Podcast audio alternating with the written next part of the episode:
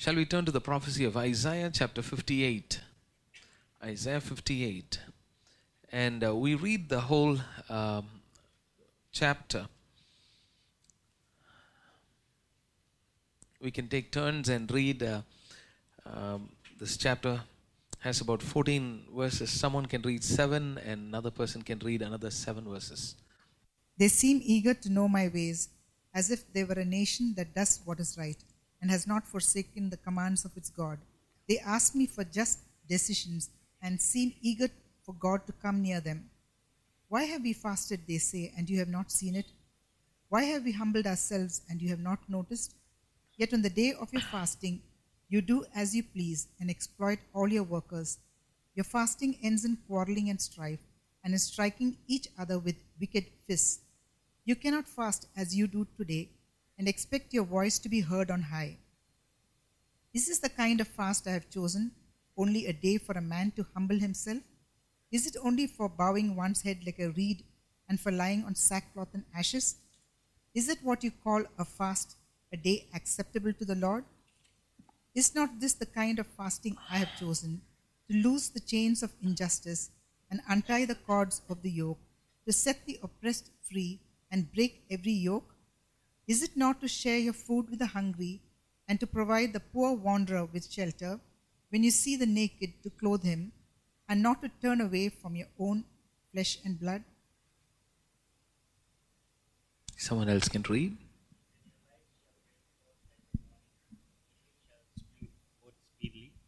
And your righteousness shall go before you. The glory of the Lord shall be your rear guard. Then you shall call, and the Lord will answer. He shall cry, and he will say, Here I am. If you take away the yoke from your midst, the pointing of the finger and speaking wickedness, if you extend your soul to the hungry and satisfy the afflicted soul, then your light shall dawn in the darkness, and your darkness shall be as the noonday. The Lord will guide you continually and satisfy your soul in drought and strengthen your bones. You shall be like a watered garden and like a spring of water whose waters do not fail. Those from among you shall build the old waste places. You shall raise up the foundations of many generations. And you shall be called the repairer of the breach, the restorer of streets to dwell in. If you turn away your foot from the Sabbath, from doing your pleasure on my holy day, and call the Sabbath a delight, the holy day of the Lord honorable, and shall honor him, not doing your own ways, nor finding your own pleasure, nor speaking your own words, then you shall delight yourself in the Lord, and I will cause you to ride on the high hills of the earth, and feed you with the heritage of Jacob your father. The mouth of the Lord has spoken. Shall we pray? Father, we come to you in Jesus' name. Lord, we pray that you would speak to us. We pray that you would give us an enlightenment of your word. We pray that you'll open our eyes of understanding. We pray that you'll give us receptive hearts to receive your word. We pray that you would speak to us in a profound way. We pray that our life will be changed and transformed from this morning onwards. Lord, we pray that we would experience a change. Lord, we pray that our prayers, our petitions, our fastings will not go in vain, but will truly be a delight, and uh, Lord, will be an acceptable sacrifice unto you. That you will, Lord, accept and uh, bless us in return. We pray your blessing upon everyone. In Jesus' name we pray. Amen. This is uh, certainly a passage that is uh, speaking much about fasting. Fasting, um, and the, as the people of God came together and as they fasted, as they sought the Lord, um, this was an instruction that God gave them as to how they ought to be doing it. You know, um, many people are used to fasting. Many people do fast and pray. Uh, of course, we do fast and pray once a month as a church together. Uh, we also spend time fasting and praying uh, personally, alone, maybe when we have some specific needs. We fast and pray um, as a family together, maybe when we face some problems together as a whole family, probably when there's a sickness or when there's a financial need or when there is uh, something for which we need to seek for God's will, we fast and pray. But the passage is Um, of course, dealing with fasting, but it's not the the focus is not about abstinence from having a meal. Normally, the whole focus of fasting goes into not eating. And very often, um, uh, there are a lot of people who fast but never pray. And that is starving. You know, fasting without praying is starving. And so if you are working and if you're going to work, um, and if you have work through the day, don't fast. If you're fasting, set up. That's about setting apart time to be before God. It's not about saying, I will not eat, I will beat myself down, and somehow God will do something for me. You know, that is a different philosophy. That's a philosophy of the world. But biblically, it's about setting apart time. That's what the Sabbath is all about. And in that context, uh, the prophecy of Isaiah is also speaking about keeping the Sabbath. Again, Sabbath is not to, something to be ceremonially kept, where I will not light my gas stove, I will not, uh, uh, you know, go out, I will not do anything, I will not speak to anybody. It's not in the legalistic sense of um, shutting oneself down like uh, sitting in a prison cell. But it is about setting apart time to spend before God, having a time of rest, you know, in the body, mind and soul, and reflecting on what God has done and looking at His Word and having a time with God. It's it's a time which truly gives you the rest, um, you know, which you where you find rest in God, where you find peace in the presence of God, where you find restfulness and you are refreshed again. That is what Sabbath is all about. Now, and so having said that, so the passage, although it specifically is talking about addressing the issue of fasting, um, this is the uh, the larger context is actually addressing the issue of how the people of Israel were calling on God, but they were not heard. They were praying, but their prayers were not heard. They were seeking Him, but God was not responding to them. They were fasting and praying, but there was no answer to those fasting and prayers. That is a larger issue. That is a real issue there. And so when you read this, and especially in some of our Bibles, some of the translators would have uh, given titles. If you have a modern translation like an N I V or E S V or many other translations, many of those uh, translations would have um, you know, a title on the top of it and saying fasting. And so naturally when we read through, we get into that thinking that the whole passage is dealing about fasting. Of course, it does touch on fasting, but the whole idea is not just about fasting and how to fast, but it's talking about why God is not answering prayers, why God is not responding to the fasting and prayer. Are you with me this morning? Amen. And so uh, that's where that's why it's important that we read the whole passage and not just bits and pieces of verses here and there. Um, so this passage is addressing the issues like, what is the hindrance that hinders our prayers being answered? What is the hindrance that hinders our blessings from coming down to us? Why does it look like God has not taken notice of our prayers? Why does it look like God has not taken notice of our fasting? Why is there no answer? Why isn't there any benefit or outcome in return for all the fasting and prayer? Why isn't there a true experience of God's presence and His manifest power? Oh, we have been sincerely seeking the Lord, sacrificially seeking the Lord, sacrificing our meal, sacrificing our time. We've been sincerely seeking the Lord. We seem to be eager to know His ways. We want to know what are His ways.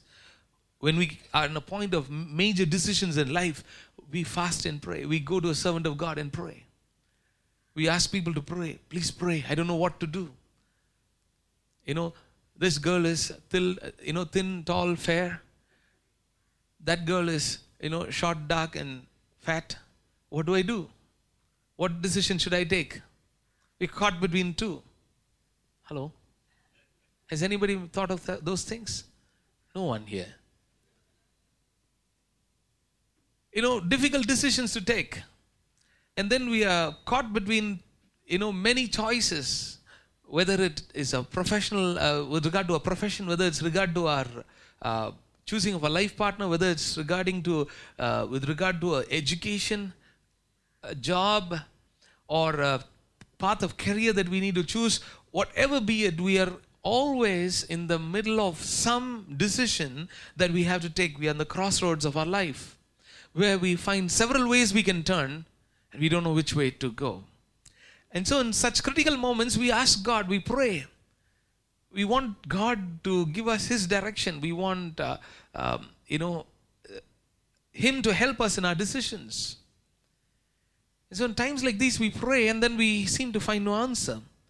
We are asking God for His ways. We are asking God for His wisdom. We are asking God for His for decisions to be made. And we are also eager for God to come to us. We are asking Him, Lord, I want to be near You. Come, be with me. But we never experience His presence. And so the, this is the context. This is the kind of situation where the people of Israel were, were at. And God is just simply giving them this one uh, response. And I have just summed up this whole thing into just three words. There are no two ways. No two ways with God. There are no two ways with God. There's only one way. But the people of Israel were going and approaching God, and they had two ways. You are wondering, what is that? What does it mean? Two ways. One way is sincerely seeking God, as I just described, asking God for His decision, uh, asking God, uh, uh, you know, to come and be with uh, us, asking God uh, to have His favor on our lives, sincerely and sacrificially seeking Him, fasting and praying, doing all the religious routines rightly. That is one way. But the other way they had was what God was exposing that to them. And we're going to find that out. So number one is God's expose. The word expose simply means that exposing something which is really not right. And here you find God doing that. Read with me from verses one to five. Shout it aloud. Do not hold back. Raise your voice like a trumpet. Declare to my people their rebellion, and to the house of Jacob their sins. For day after day, they seek me out. Oh, these are very religious people. Verse two says, day after day, they had their everyday prayer. They had their daily personal prayer. They had their family prayer. They read the Bible. Day after day, they seek me out. They seem eager to know my ways, as if they were a nation that does what is right and has not forsaken the commands of the God, of his God. They were seeking me, Him. They were praying every day. They were eager to know His ways, but as if they were a nation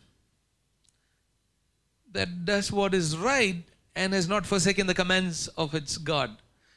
Are you able to understand what God is saying there? Hey, they are seeking me. They, they seem to be very sincere. They want to know my ways, but they're doing it as if they are very good in keeping all my commands and following my ways. In other words, what he's saying is, hey, that's where it's going two ways. One is seeking Him. The other is they are not keeping my commands. They have forsaken my commands. They are not a nation that does what is right. They ask me for just decisions and seem eager for God to come near them. Why have we fasted, they say, and you have not seen it? Why have we humbled ourselves and you have not noticed? Yet on the day of your fasting, you do as you please and exploit all your workers. Your fasting ends in quarreling and strife and in striking each other with wicked fists. You cannot fast as you do today and expect your voice to be heard on high.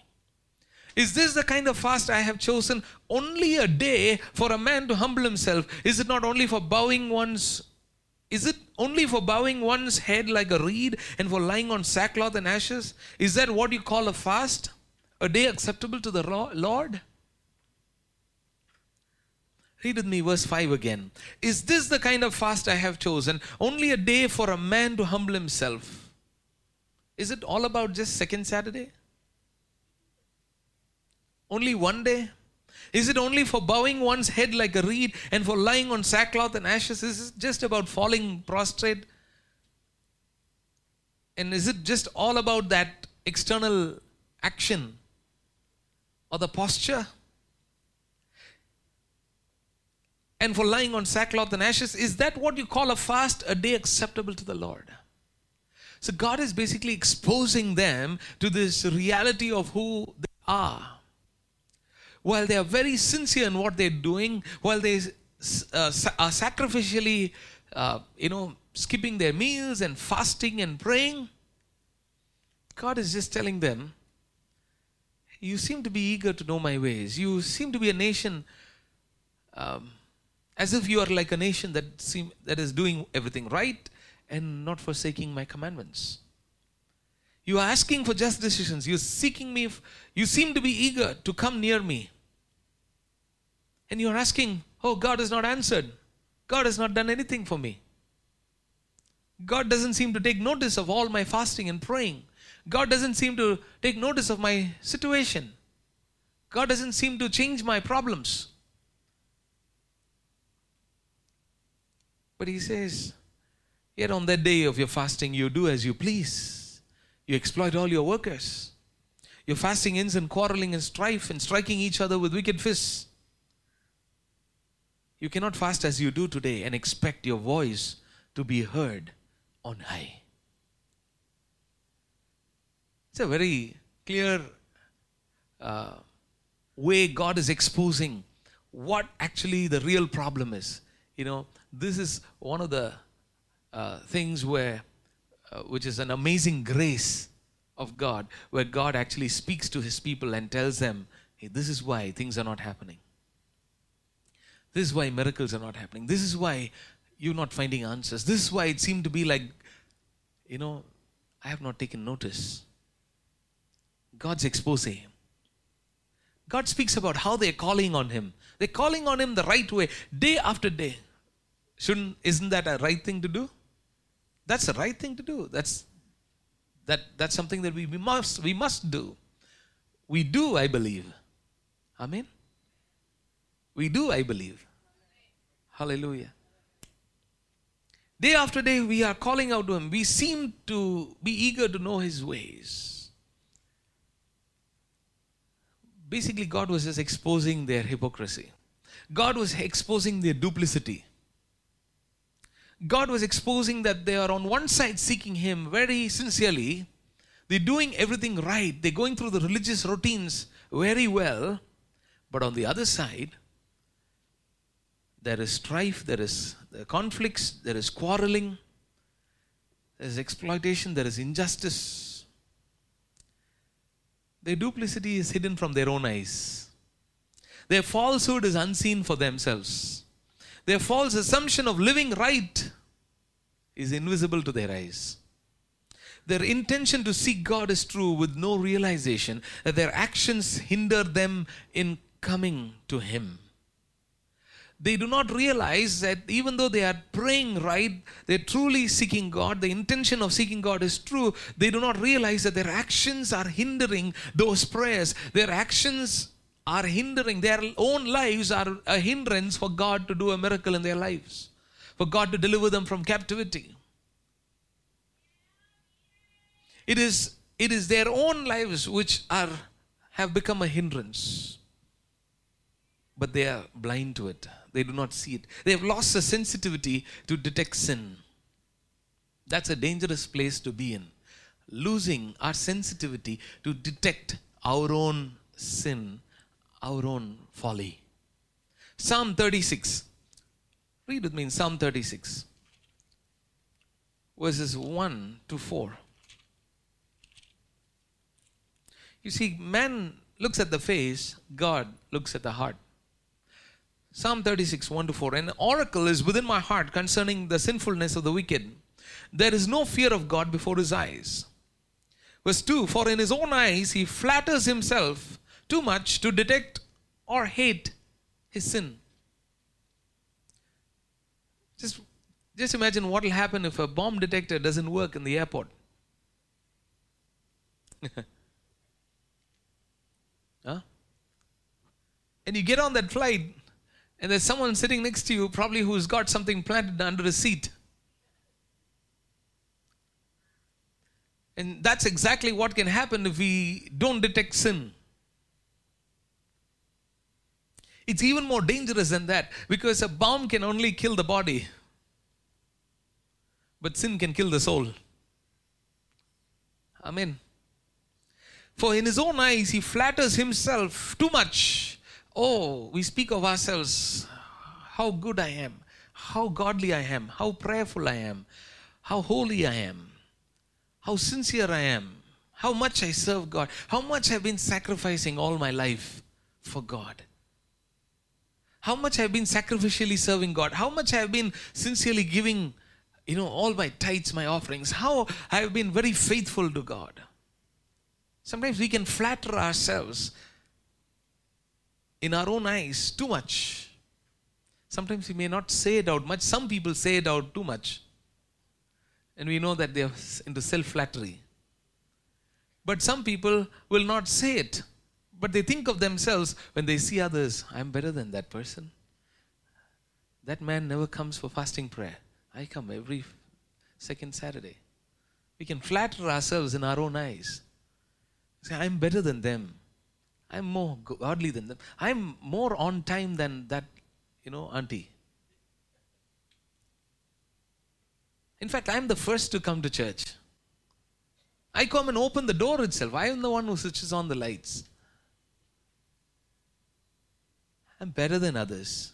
We can have this feeling that I am better. We can flatter ourselves within, think big of ourselves. I am better. I am better.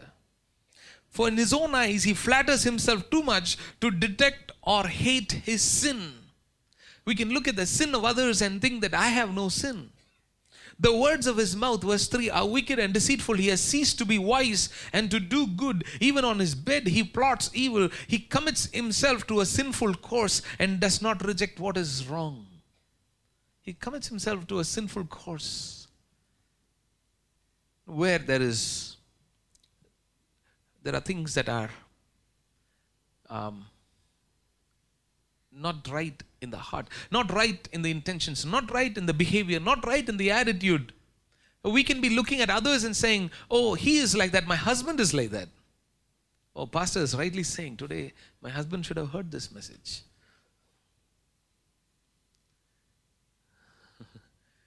We might be saying, oh, my son should have heard that message. Exactly, he nailed it on the head. He's sitting right there on the other side. I wish that's going into him. And we can be thinking it's for someone else and not for us. Amen. For in his own eyes, he flatters himself too much to detect or hate his sin. Oh, you know, we have been very good. You know, my father, my grandfather, we are all exceptionally great. You know, my grandfather only built that church itself. You know, and for so many generations, you know, how many people we have made them to live, how many families we have helped them to come up in life. You know, how many marriages we have restored, you know, how many uh, people we have turned them from their wrong ways. You know, how much money we have given, countless thousands of rupees, lakhs of rupees we have given for others. We can be flattering ourselves. I have never done anything wrong against anybody. I have never thought anything. Such things never come to my mind at all. We can flatter ourselves in our own eyes. And God is just exposing them and saying, hey, day after day you are seeking me. You ask me for just decisions. You are eager to come near to me. They're sitting in sackcloth and ashes. They are uh, fasting and praying. They're bowing down their heads like a reed. They choose a day and they humble themselves before God. All that is right. But still God is saying, there are two ways in your life. And so the title for this morning's message is No Two Ways. There are no two ways with God. And God's expose is their duplicity, which is hidden in their own eyes. And God is not mincing words. The two important things that God is telling there in verse, um, if you come back to Isaiah chapter fifty-eight and verse number three and four, the latter part of verse three, Yet on that day of your fasting, you do as you please and exploit all your workers. Basically, it's an issue of injustice. You do as you please. You exploit all your workers.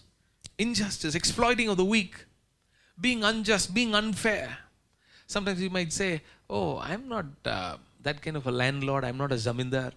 I don't have any bonded laborers, you know, in my house. I'm not exploiting anybody. But we can be um, paying less for our maids who come and sweep and mop the floor. If the market value is three thousand rupees, we can be paying one thousand five hundred rupees. There was a family who wanted some help. Uh, you know, a maid who would come and help them with cooking. And so Selvi helped them uh, to find the person, the person who was working, uh, you know, here at our place, and uh, sent them, sent her there, referred her there. And uh, there in that same apartment, there are two families there. That is in two different buildings, two different blocks. The one family, uh, you know, which uh, was in a conversation with this maid, wanted to fix her up for the job. They, they are only about two or three people in that family, but they want some fifteen or twenty chapatis for dinner. And and a whole long list of the menu that was told. And what they were trying to do is to get everything cooked there, actually for two families, at the expense of paying for one family. You get what I'm saying? The sister's family live in another, the next block, and where this maid would not be going to two houses, work in one house, but cook for two families, and pay her for one. Smart idea, isn't it? People think they're very smart. This lady said, no, I can't do that. I can't work so much. She didn't know that there was another sister's family living there in the same uh, compound. You see how people, this is how people exploit the weak. This is just one of the examples. There can be many, many ways where we can be exploiting people. We can be exploiting people who work under us, who report to us. We can be exploiting our clients. We can be exploiting our customers. And the order of the day is give a convincing answer, which means tell a lie. Fool him. Exploiting. They will promise one and do another. That is exploiting. They will give half information about something. They will say, sir, you just have to pay one hundred rupees. You have to pay just two hundred rupees. Immediately the card will come. Immediately everything will be done. You will get all the benefits. And then after you paid the money and you signed the papers the next day, nobody will take pick the phone. Haven't you seen that in the world today? Exploitation. It's not just in business. It's not just in the secular world. It can happen even in us. Even in our lives, we can be exploiting one another. In other words, manipulating one another. Manipulation of saying one thing to one person, another thing to another person. And then make something happen. By telling one here, one there. By telling a lie, blatant lie, and making it sound like it's the truth. That is exploitation. That is manipulation. That is injustice. And we can be doing all of this, and we can think that nobody knows. And we may not even realize, as the scripture says in Psalm thirty-six, we may not even detect that as sin. It can become part of our nature. If that is part of the family culture of the previous generations, it can be in our blood. We can be behaving the same way. We can be doing and doing things the same way. In a very subtle way, in a very sly way, in a very quiet way, in a way when someone else is not hearing, whisper into somebody else's ear. It can be done. And that is what the Bible is talking about. Those are the things that hinder prayer. Those are the things that make all the fasting and prayer go in vain. Those are the things that make all our spirituality just of no value and no purpose, no use and no benefit.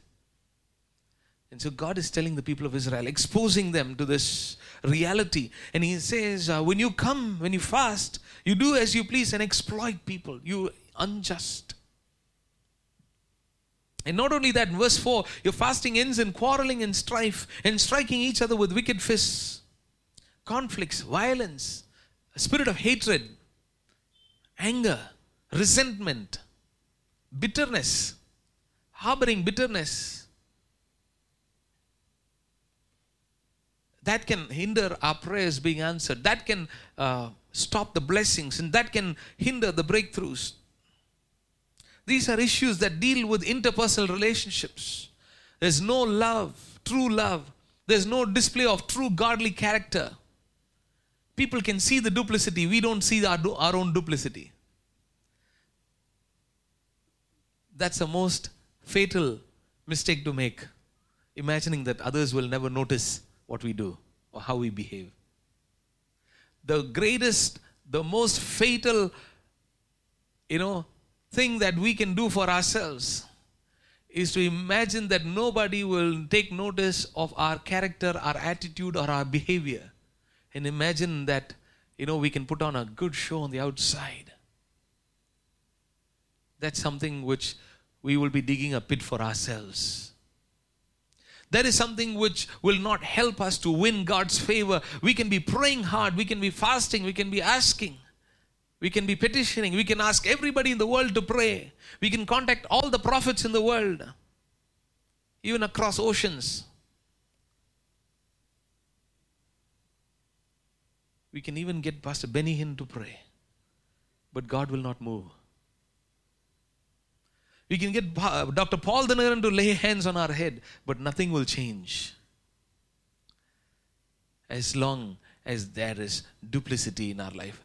And so God is exposing the people of Israel to their own, you know, pride, their own ego, their own lack of uh, looking at the interest of others, their own, he's, he's showing their own selfishness. He's showing them how they are not esteeming others truly, how they don't value others, how there is no true unity, how there is no true forgiveness and love with each other. There's only a external, you know, goody-goody, nice behavior on the outside. A lot of spiritual activity, religious routine that is done, religious talk. But there is duplicity. There are two ways going on in their lives. That is God's exposure. That's the first part. The second one is God's exhortation. He's giving them a teaching. Verse six and seven. Is not this the kind of fasting I have chosen? Is not this the kind of fasting I have chosen? To loose the chains of injustice and un- untie the cords of the yoke, to set the oppressed free and break every yoke. Is it not Is it not to share your food with the hungry and to provide the poor wanderer with shelter when you see the naked to clothe him and not to turn away from your own flesh and blood? These people were heartless. These people were compassionless. These people were, you know, they themselves were unjust. They were exploiting others. They were manipulating others. They were doing things which was done behind closed doors, but outside it was all good spiritual display. And God is exhorting them and saying, loose the chains of injustice.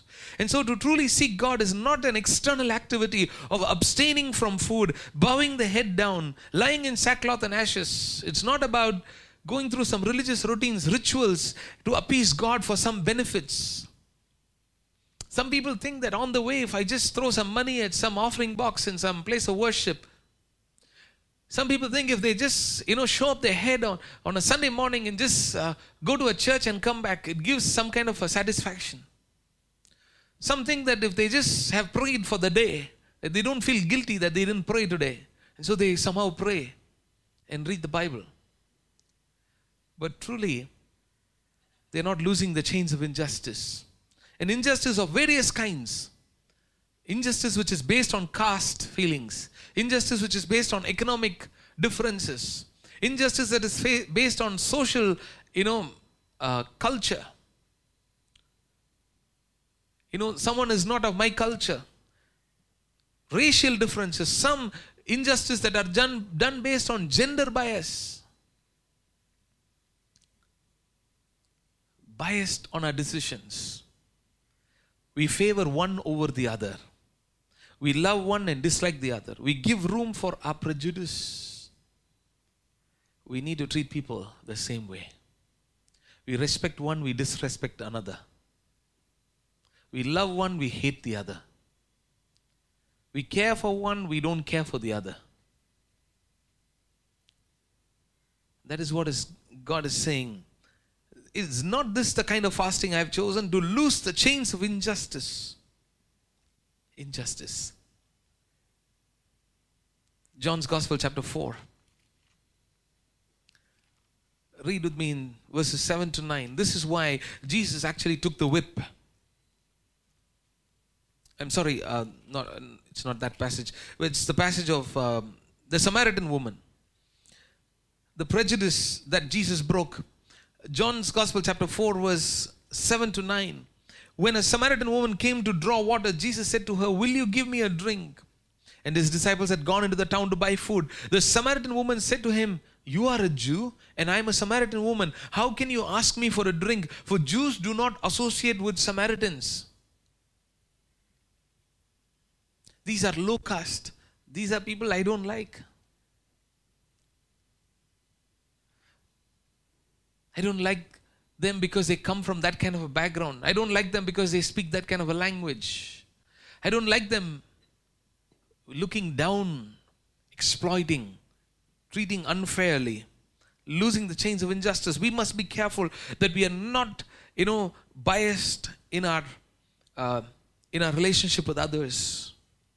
And then he talks about untying the cords of the yoke, setting the oppressed free, breaking every yoke. People, you know, put burdens on others, oppress them. They, they, they exploit the weak, they oppress the weak, they suppress the weak, they hold the, the weak under their tight fists. They make them to carry burdens. In our country, you find that people can't draw water from the same well as others because just because they're from a different caste. They can't go into a place of worship because they are from another caste. They can't walk through the short route through across the village because they are from another caste. They can't come through the main road in the village. And if, if a person has lost a husband, you know, if somebody sees them, they think it's a bad omen because they saw a widow. What kind of a country we live in? These are things, mindsets that will be there in our minds. These are thinkings. These are beliefs. These are practices. These are imaginations, thoughts that will be in us. We may feel uncomfortable to, you know, drink or eat something in the house of someone who is from a different caste. These are things that are of the world. And if we have such things, have you seen sometimes people even give Um, arms, they'll make sure that it doesn't touch their hands. Before they receive it, they'll drop it off. And it'll fall down and they'll have to bend down and take it. Basically, the whole idea is fall at my feet and pick it up. But they'll do it in a very subtle way. Those are things that are there in our country. Some of you are foreigners to India. Even though you were born here, you don't know such things, that they exist.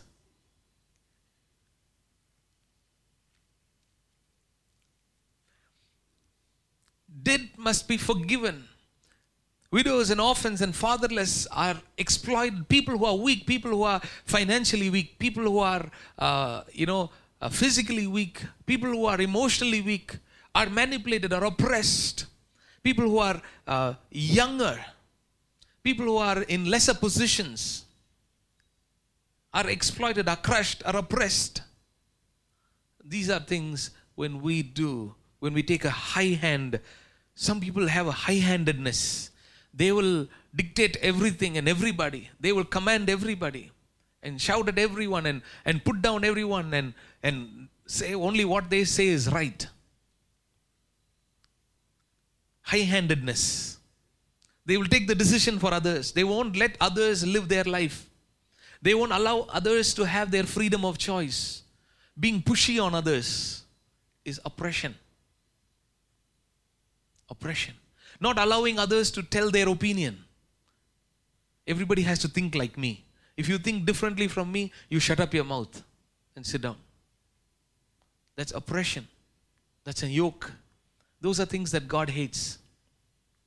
Those were the sins of the people of Israel. You see, these are things that mostly never gets noticed in our life. We don't detect these things as wrong things. We will justify it and say, I was telling only for their good only. But you don't allow others to live the way they want to live.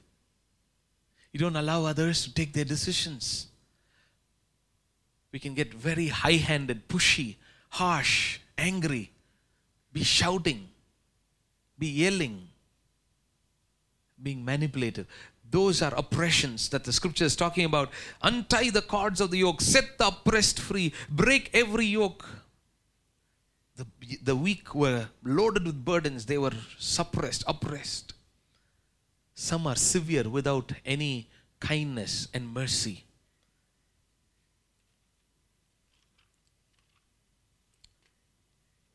Turn with me to Matthew's Gospel, chapter five and verse number seven. You see, Jesus speaks about it. In the Sermon on the Mount, blessed are the merciful, for they will be shown mercy. They never show any mercy. They never forgive others. They lord it over others. Matthew chapter eighteen.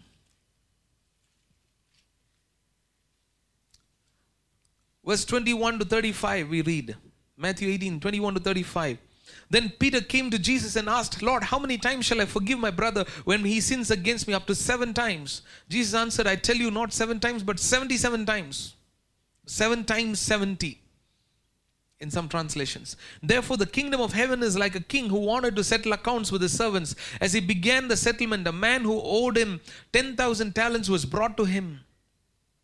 Since he was not able to pay, the master ordered that he and his wife and his children and all that he had be sold to repay the debt. The servant fell on his knees before him. Be patient with me, he begged, and I will pay back everything. The servant's master took pity on him, cancelled the debt, and let him go.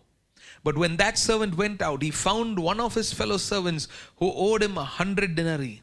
He grabbed him and began to choke him. Pay back what you owe me, he demanded. His fellow servant fell on his knees and begged him, begged him, be patient with me and I will pay you back. But he refused. Instead, he went off and had the man thrown into prison until he could not, uh, until he could pay the debt.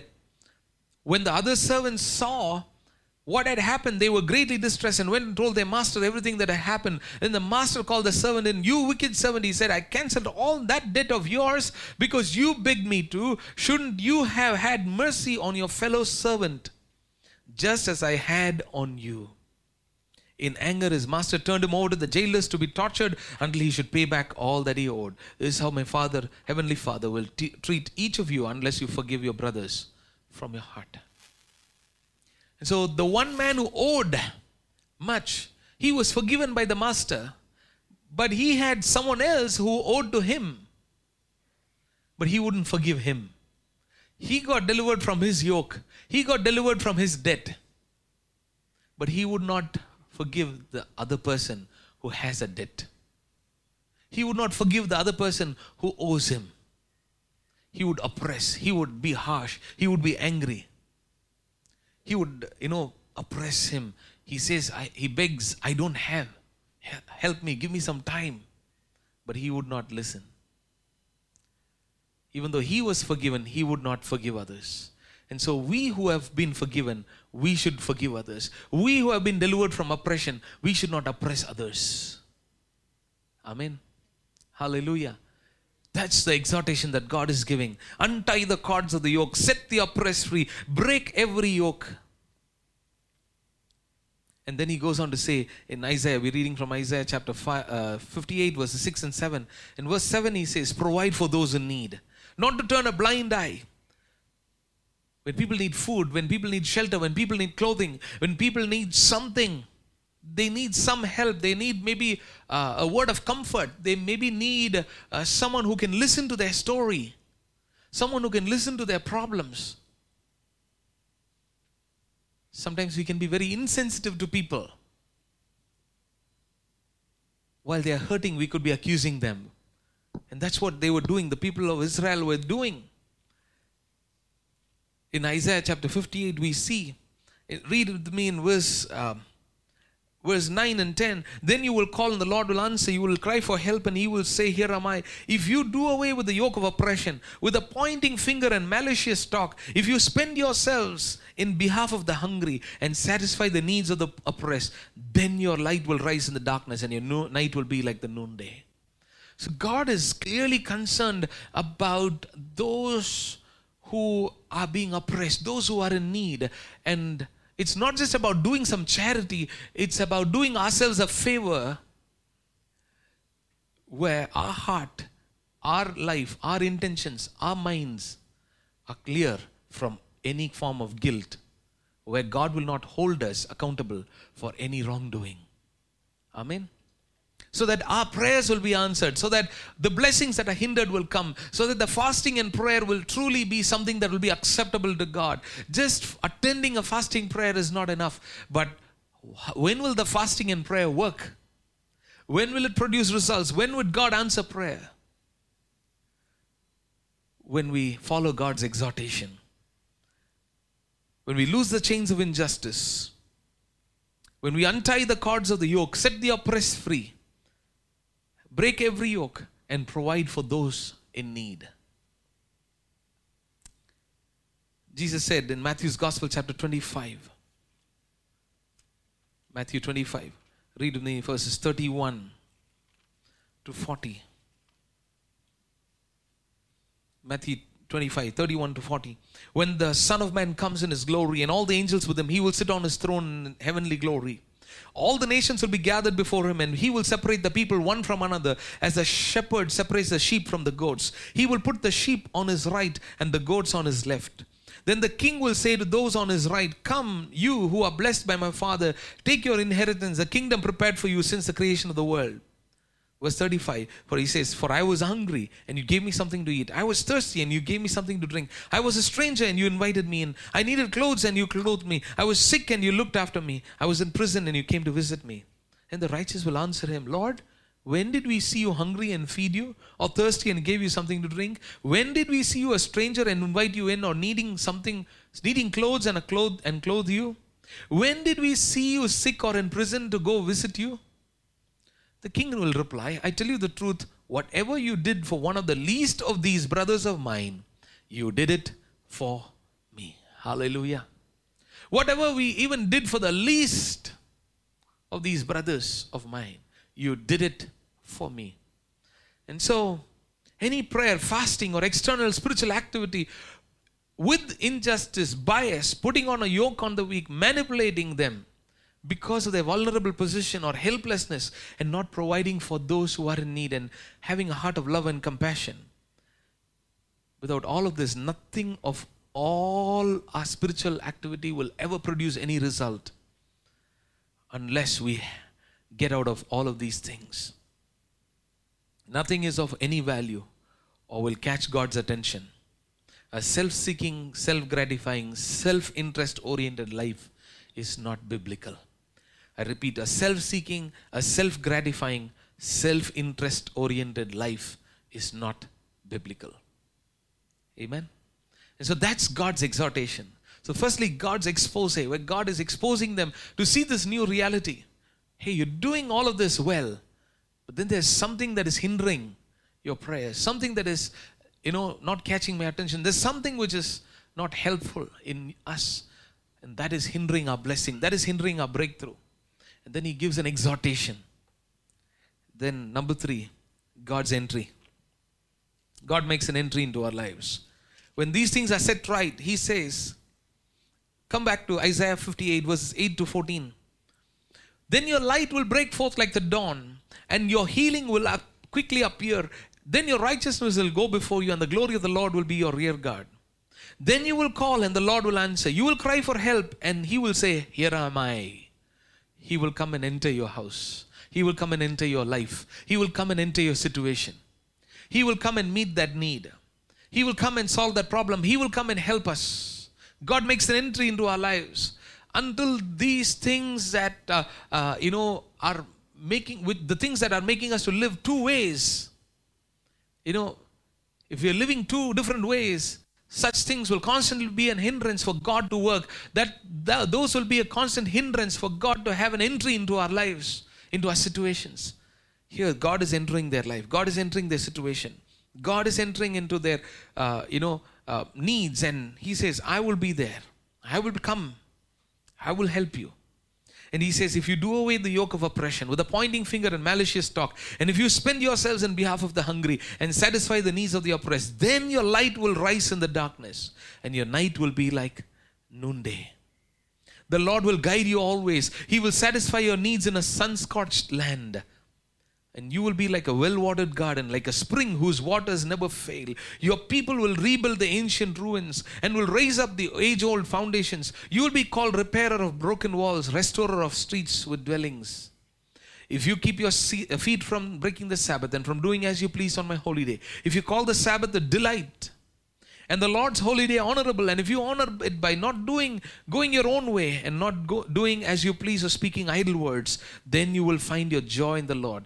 And I will cause you to ride on the heights of the land and to feast on the inheritance of the father of your father Jacob. The mouth of the Lord has spoken. Once these things are set right, then the fasting and the prayer really works. Then all our spirituality really works. When we have done away with the malicious talk, when we've done away with the pointing finger at others, when we've done away with, uh, you know, with the yoke of oppression, when we've done away with injustice, when we've done away with manipulation, when we've done away with evil talk, when we've done away with all of those things that are there, which very often we fail to detect as sin. When we've done away with those things, if they are there in our lives, and then we give to the needy, we have a heart of love and compassion for those who are sick, suffering, who are in pain, who are helpless, who need comfort. When we have a heart of love for others, then God hears our prayer. Then God makes an entry. Then He gives us a quick breakthrough. Hallelujah. The Bible says in verse number eight, then your light will break forth like the dawn and your healing will appear quickly. The light will dawn in the darkness. Hallelujah. It's only a few hours before the sun rises after the dark. There's a sunrise after darkness. There's hope even in the midst of, you know, distress. In verse ten, and if you spend yourselves in behalf of the hungry and satisfy the needs of the oppressed, then your light will rise in the darkness and your night will become like the noonday. Your night will become like the noonday. Even if it feels like night, there's determination, there's hope, there's strength, there is courage.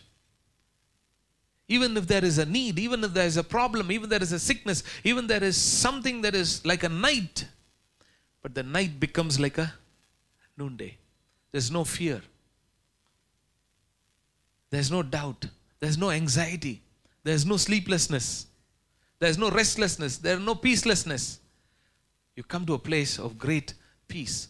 Even in night, even if it feels like night, it's like noonday.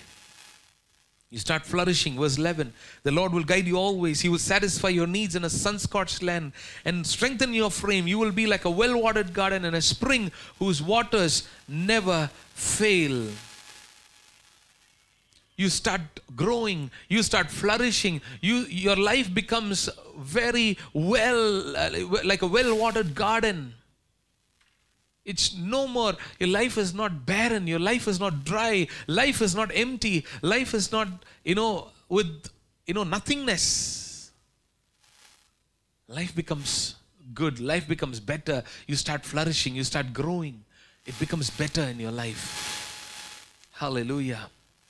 Verse eleven, verse twelve, verse twelve. Your people will rebuild the ancient ruins and will raise up the old age foundations, and you will be called repairer of broken walls, restorer of streets with dwellings. You start fixing complicated issues. Hallelujah. You see, these are things that has, begin to happen in your life. Your life becomes very productive. What others will not take up and do, what others cannot handle, you will be able to handle. Read in verse twelve, your people will rebuild the ancient ruins and raise up the age-old foundations. If you know what is construction, engineering, once its ancient ruins and age-old foundations, nobody will actually rebuild that. They will demolish and rebuild afresh with new foundation. But God will help you to handle complicated issues. Hallelujah. You begin to function at a different level of grace. When God's favor, God's blessing, God enters our life, when God gives us a breakthrough, when God is really present with us, it's one thing to imagine that God is with us, another thing to see God present with us in reality. Amen.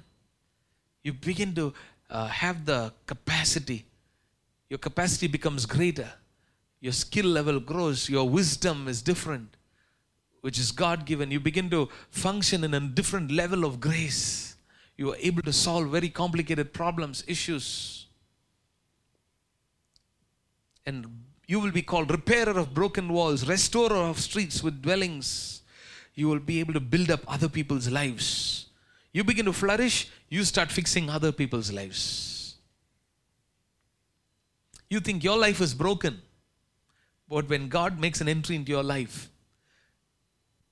when we have stopped oppressing the poor, when we've stopped uh, in taken away the yoke of the oppression, when we've stopped pointing fingers and we've stopped malicious talk, and we start spending our lives on others, you start becoming very productive. You flourish and you start fixing other people's lives. And then when your Sabbath is your delight, then you will find your joy in God. Hallelujah. Then you truly become very joyful. True joy comes into our life when, when God becomes our delight, when we've done away with all of these things that have come and corrupted us, things that were difficult to detect as sin. And God has helped us to detect this morning. Amen. And when we've done away with all of that and ensure that we are not practicing any of these things which the world practices, which the people of the world practice. Maybe it's there in our family culture. Maybe for generations they've done that. But let's not do those things anymore in our lives. Hallelujah.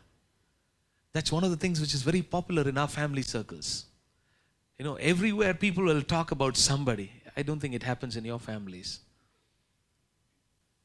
You know, there'll be a phone call from Bombay to Tirunelveli, from Tirunelveli to Madurai, from Madurai to Chennai, from Chennai to Bangalore, from Bangalore to, you know, U S. There's a super network. This is the World Wide Web. You have no idea about. There'll be conversations everywhere, all across the globe, about, you know, how you didn't put salt in the gravy yesterday. And you happen to be such a poor, pathetic daughter-in-law. And that will get communicated everywhere, all over the world. Have you heard of such World Wide Web? That's why Indian, you know, telephone connections and networks are thriving. If at all, if you have to get into any business, get into uh, telecommunications, you will certainly have good success because of all the gossip. But God is saying, get away with all of that. That's, that's part of the culture of the world. That's part of the culture of our families. That's part of the culture that we live in. But let's get rid of this. Those are the things that hinder our blessing. Those are the things that hinder our growth. Those are the things that hinder our breakthroughs. Those are the things that hinder our prayers. Even though we fast and pray. Even though we seek the Lord day after day. It's a hard message. It's a very bitter pill to swallow. But there's no sugarcoating for this pill. And God is saying, but you will have a quick breakthrough once God makes an entry into our lives. Hallelujah. We want God to enter our lives in a real way. We don't want to just assume that God is there. But we want God to really enter our lives and hear our prayers and give us a breakthrough and send the blessings that are hindered and open the doors that need to be opened. God has to do that, and we want God to do that, and we want to seek Him day after day, but we want to seek Him without any oppression, without carrying any yoke of oppression and putting them on others, without pointing fingers on others and malicious talk. And we don't want to spend ourselves, we want to spend ourselves on behalf of the hungry and the needy and the oppressed. That God will have mercy, that God will forgive us, that God's favor will be extend on, extended on us. For God's favor, for God's blessing, for a breakthrough, for miracles to happen. You don't have to go to any prophet. You don't have to have anyone place hands on you, so that you don't have to give any amount of money to any ministry or any church for God's blessings to come. We live our lives right, blessings will automatically come. Hallelujah. Hallelujah. You don't have to do anything else. It's not about how much we give. It's not about how much we, uh, you know, um, uh, how, how many people lay hands on us and pray. It's not about all of that. We live before God. We help, ask the help of the Holy Spirit to detect sin in our lives and uproot every root of anything that stands in the way from God to bless us. We uproot them, and the blessings, the favor of God will certainly flow upon our lives. Amen. Hallelujah. So God will make His powerful entry into our lives and do powerful things. And we are here just going to stand and witness the mighty and the powerful work of God and the blessing of God that's going to come through in our lives. Shall we pray? Hallelujah. Father in heaven, we thank you and praise you for this wonderful morning. Thank you, Lord, for helping us to understand your word. Thank you, Lord, for helping us to study your word, Lord, clearly and, Lord, verse by verse. Thank you, Lord, for helping us to read the scriptures, helping us to understand. We thank you for your Holy Spirit who has helped us to, Lord, uh, be enlightened this morning. And we pray that, Lord, we will write our lives as according to your word, that we will be a people who will live by your word. And Lord, we will certainly see your blessings come. We will certainly see the benefits, the outcomes of seeking you, Lord, faithfully and sacrificially and sincerely. We will certainly see the miracles happening and the breakthroughs coming, oh Father. Lord, we thank you, Lord. Even this morning, we just commit ourselves one more time. Shall we just ask the Lord this morning for forgiveness? If there is any malicious talk, if there is any oppression, if there is any injustice, if there's any manipulation we have done, shall we ask the Lord, Lord, please forgive me. If that, Lord, if we have turned a blind eye to people who are needy, Lord, if we have been hard-hearted, if we have not been merciful, Lord, if we have not had an open hand, Lord, we pray that you'll forgive us, O Father. Forgive us, O Lord. We pray that you that your Spirit will constantly help us to detect sin in our lives. We pray for Holy Spirit's conviction to, Lord, help us to eliminate anything, Lord, that can stand in the way of a breakthrough, a blessing, and a miracle that comes, that's, Lord, that awaits our lives. We pray that you would bless everyone. We pray that you will grant each one a breakthrough that they need, O Father, even as we have heard your word, and as your word says, your word cleanses us, O Father. Lord, we thank you for your cleansing that has come upon us through the word of God. And we pray, Lord, that you will give us a breakthrough. We pray that you give us, Lord, the blessings that are needed, that are hindered. We pray that the situations will change, that the people will change, Lord, that circumstances will change. Lord, we pray that things that were long hindered, Lord, will come through in Jesus' name. Hallelujah. We humble ourselves in your mighty presence. We love you. We worship you. We praise you. We glorify you. We love you. We honor you. We magnify your holy name. We give you all the glory, honor, and praise. In Jesus' mighty name we pray.